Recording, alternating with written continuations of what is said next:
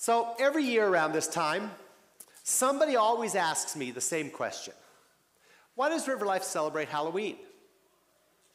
Now, sometimes it's a person who's openly against Halloween. And they're not really asking why, they're really saying, How could you? But most of the time, it's someone who's genuinely curious. Maybe even someone like you. That maybe you've never seen a Hmong church do a Halloween event like this. Or maybe you didn't grow up celebrating Halloween and you know the drill all the lights off, lock the front door, don't answer it. or maybe you've had pastors or parents tell you that Halloween is an evil pagan holiday and Christians shouldn't celebrate it. But now, as an adult with kids, maybe you're not sure. Or maybe you've had a Christian friend or family member question you or even criticize you for being a part of a church that has a Halloween event or letting your kids go trick or treating.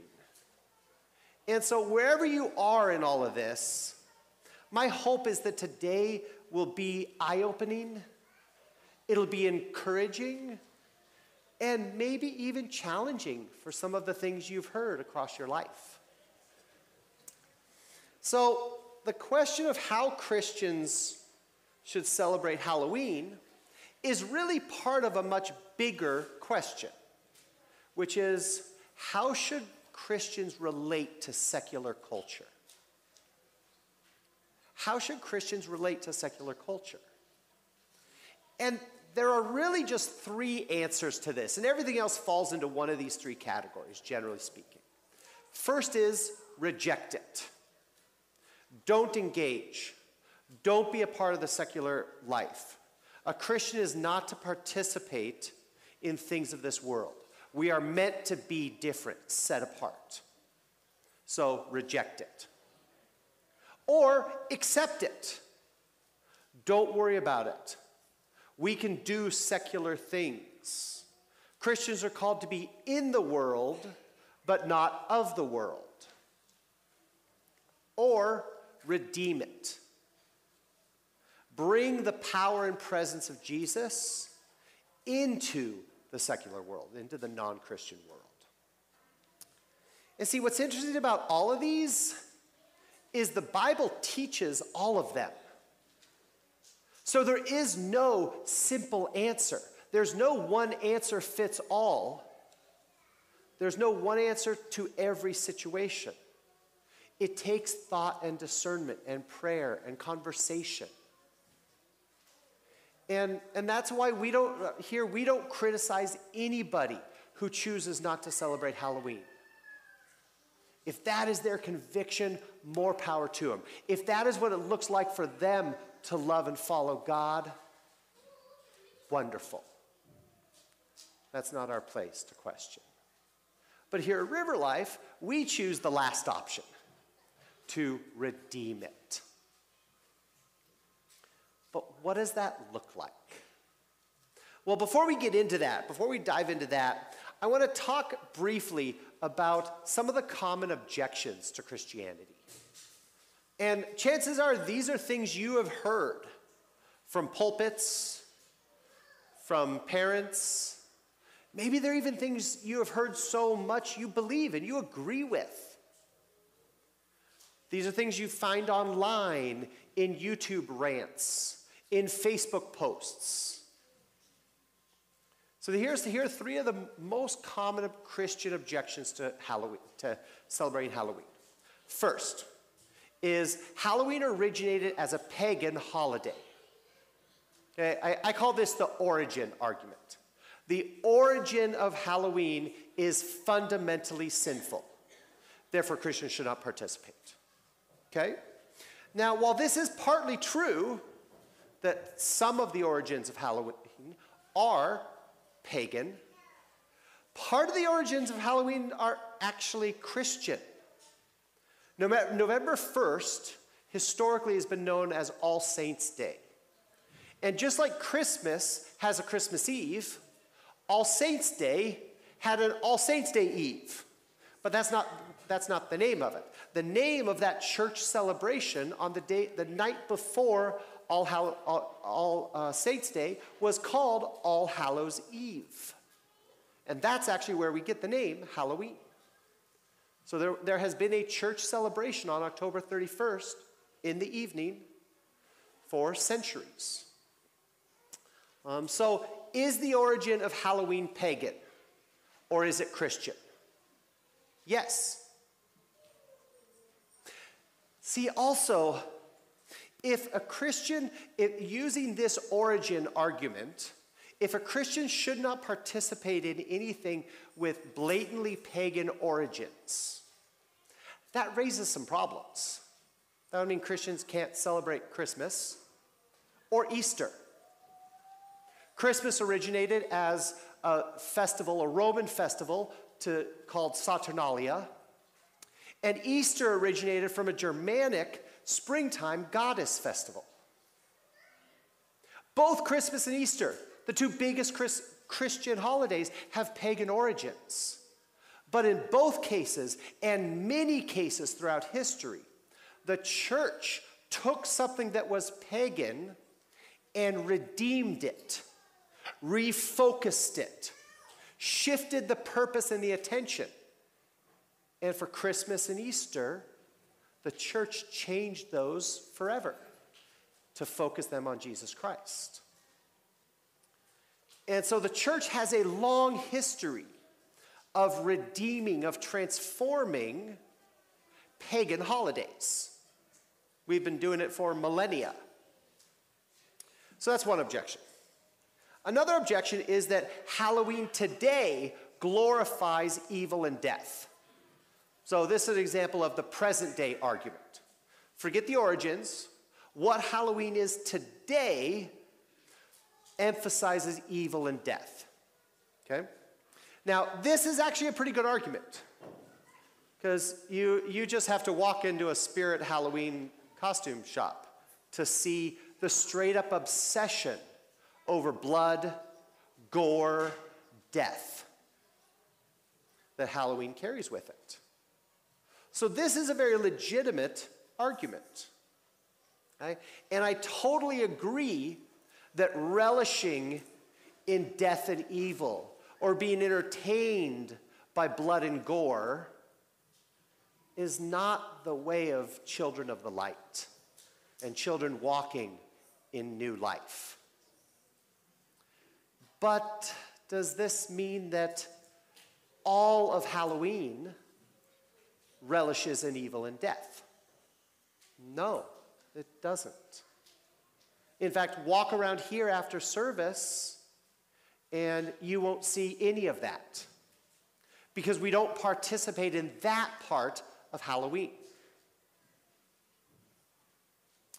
Okay, there's a third argument. It's simply that it's a worldly holiday. Halloween is a worldly holiday. This, this I call the secular argument that Halloween is fundamentally secular, and so Christians shouldn't participate in it. Honestly, this is just a terrible argument. Because using this logic, Christians shouldn't celebrate New Year's Eve, Fourth of July, or Groundhog Day. Those are all secular. If Christians only celebrated only Christian holidays, there is a church calendar with church holidays that they could celebrate, but you can't have it both ways. You can't celebrate some secular holidays and reject others as secular. And so this objection just feels weirdly selective as often is the case with evangelical conservative Christianity. Very selective about what they object to and what they embrace. So, is there an alternative to all of this? Is there an alternative? We absolutely believe so. See, we don't believe that evil, that Halloween is inherently evil simply by its origin simply by the way that some choose to practice the holiday, or simply because non Christians do it. None of that makes this holiday inherently evil. So instead, we work to bring the redemption of Jesus, the kingdom of God, into our world, into our cities, and yes, even into the holiday Halloween. And see, this isn't our idea. God has always redeemed his people to be a force for good, builders of his kingdom, and bringers of light. God has always done that since day one. In essence, God has called us to redeem. And so, to help cast a vision for what it looks like for Christians to redeem culture, to redeem parts of life that are sinful, I'd like to invite Alicia Tao up here to read today's scripture.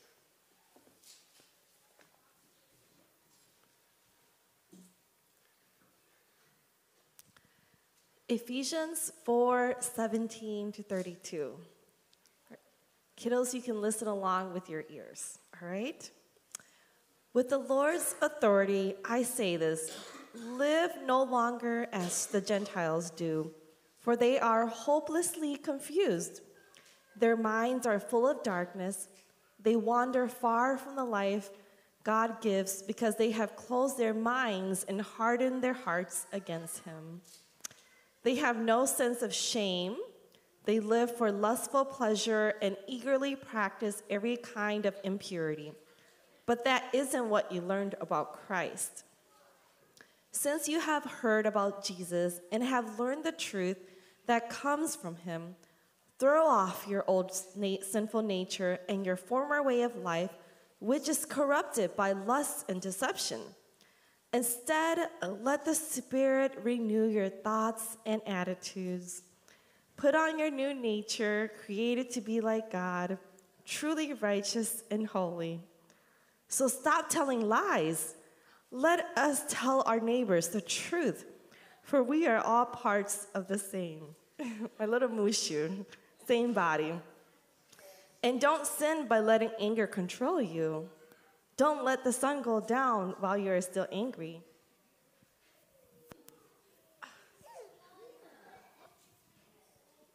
Sorry, don't let the sun go down while you are still angry, for anger gives a foothold to the devil.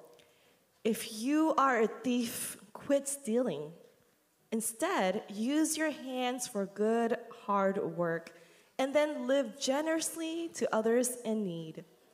Don't use foul or abusive language. Let everything you say be good or helpful, so that your words will be an encouragement to those who hear them. And do not bring sorrow to God's Holy Spirit by the way you live. Remember, He has identified you as His own, guaranteeing that you will be saved on the day of redemption. Get rid of all bitterness, rage, anger, harsh words, and slander, as well as all types of evil behavior. Instead, be kind to each other, tenderhearted, forgiving one another, just as God through Christ has forgiven you.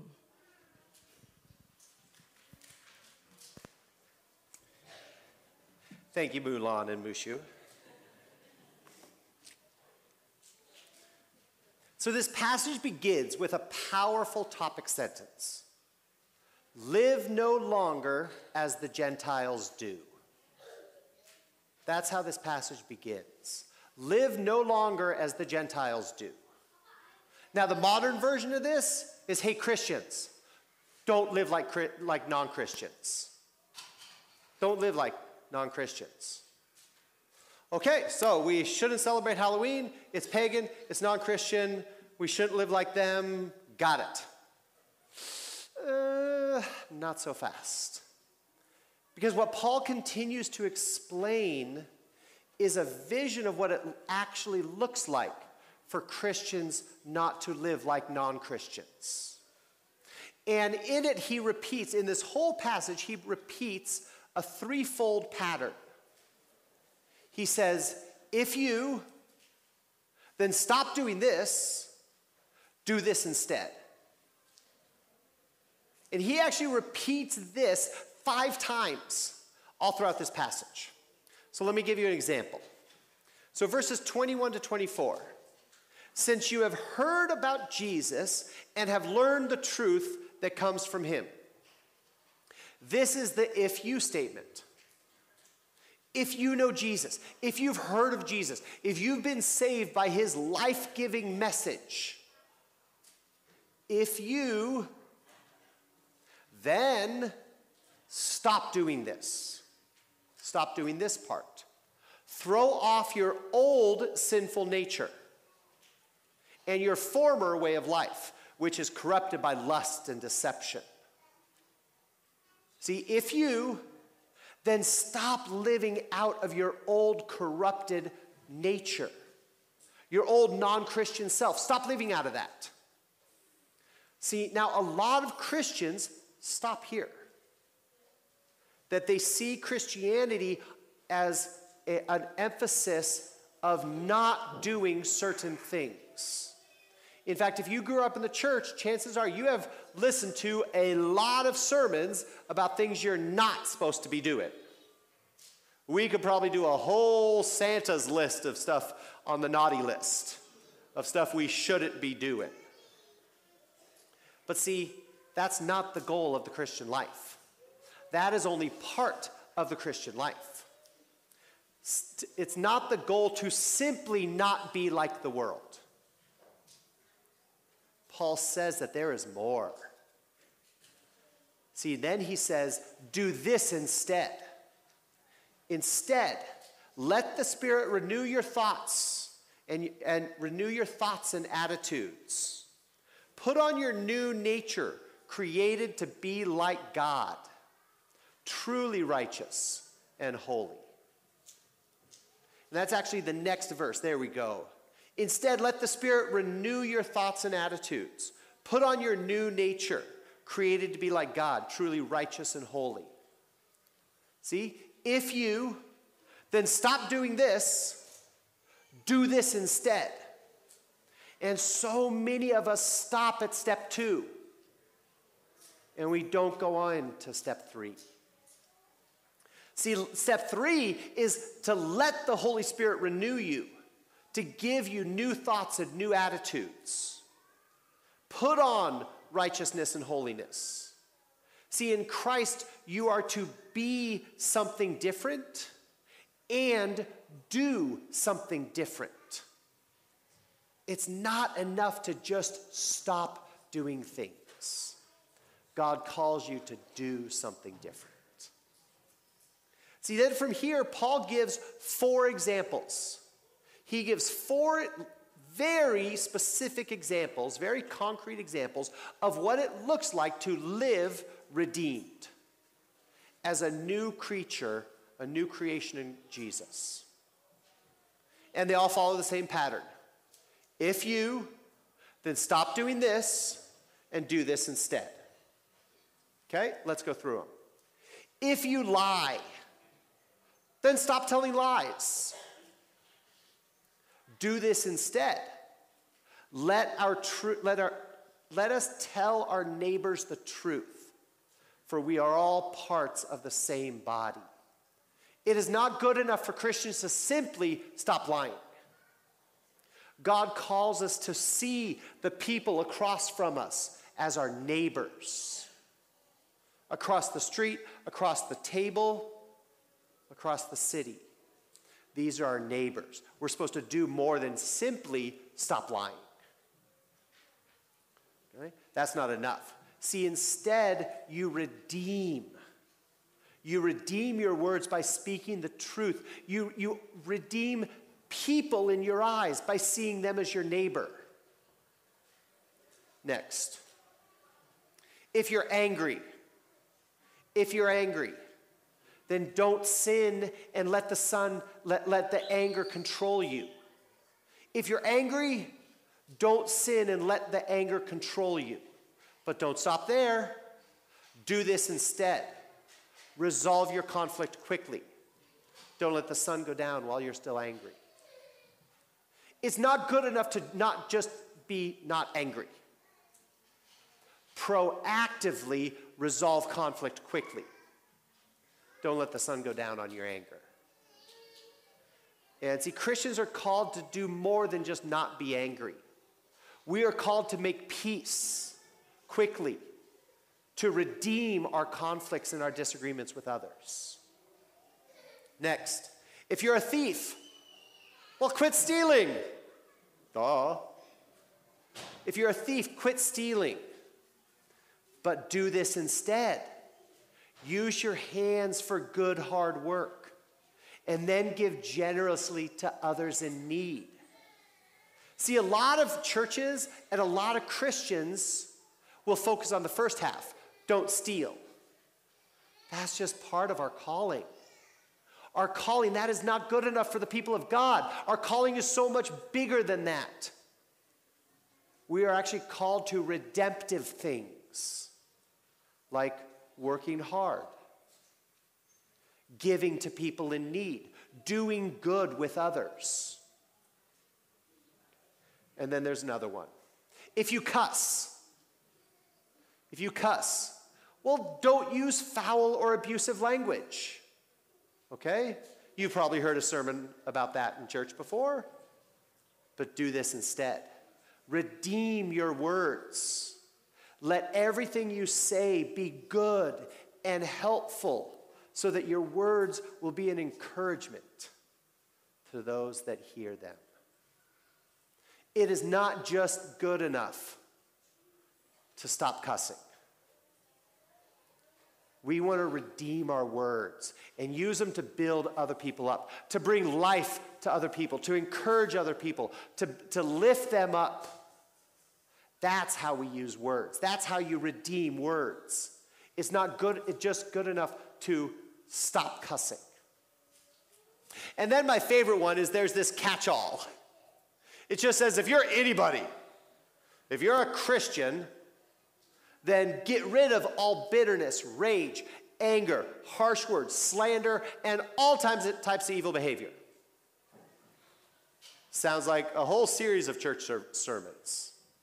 But instead, be kind, be tenderhearted, be forgiving. Those are redemptive relational behaviors. All those first things are destructive relational behaviors. And God says, stop doing that. Christians, that should not be part of your life. But there's more. I am calling you to redeem your relationships and bring redemptive work into every relationship that you have by being kind, tenderhearted, forgiving. And we as Christians and we as the church are called to be agents of good, redemptive work in our world. We are called, even commanded, to do good, not just avoid bad. We are called to do good, not just avoid bad.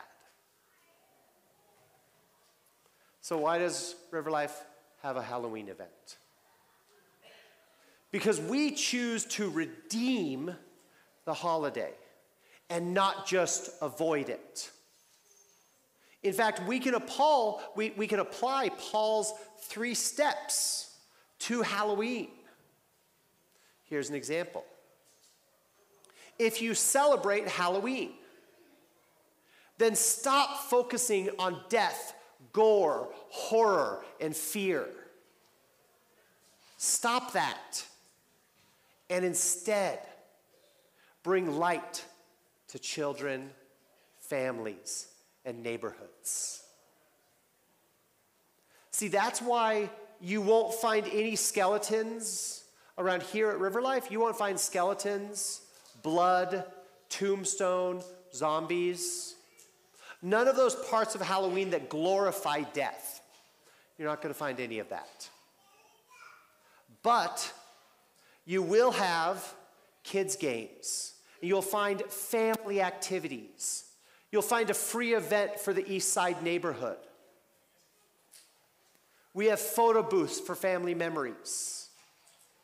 We have a coffee cart whose proceeds go to support people experiencing homelessness. And we have a whole series of games and activities that can allow parents and families to spend time together, strengthening relationships and creating memories together. That's what, it, for us, what it looks like to redeem Halloween. So Jesus Christ lived, died, and was resurrected to redeem the lost, the pagan, the evil, namely us. Thank God that He didn't reject us because we were sinful and evil and rebellious. And thank God that He didn't just accept us in all of our sin, bondage, and failure.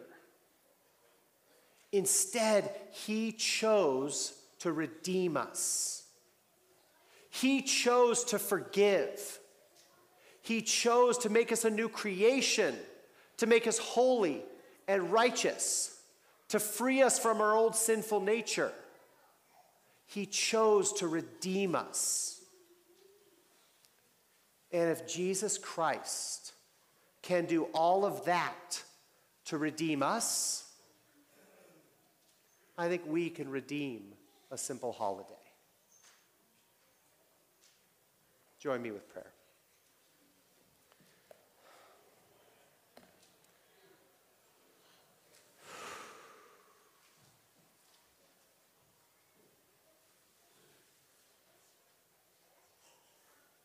God, thank you for the redemption that you gave us. Something we didn't deserve, but you sent your son to die for us. While we were still sinners, while we were still evil, while we were still broken, while we were still hurting, you sent your son to live die, and be resurrected for us. Thank you that you redeemed us. And in response, I pray that we can live redemptive lives. That each person here can be a force for good, a force for redemption in their families, in their jobs in their social circles. Let us look for opportunities to bring light into dark places, to bring life into dead places. Because we are, because of you, Jesus Christ, we are children of light and we are children of life.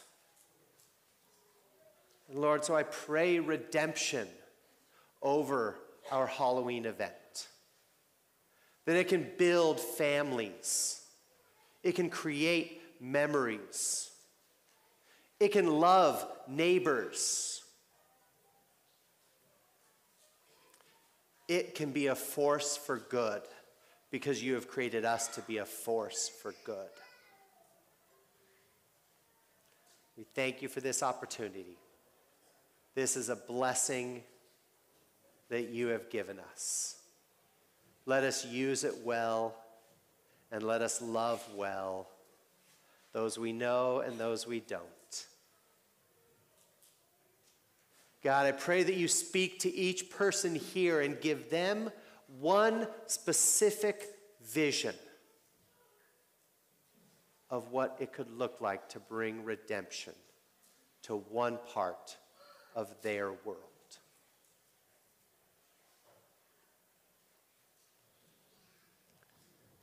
So we're going to spend a minute in silence here, in silent prayer. And I would like you to open yourselves up to God's word, to God, the Holy Spirit speaking in you, and listen.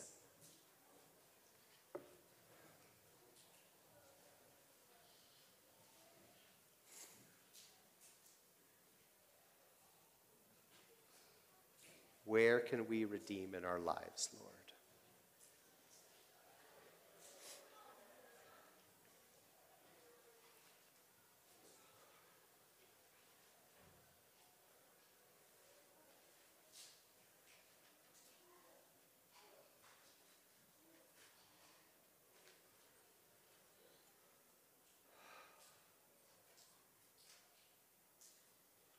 In Jesus' name I pray. Amen.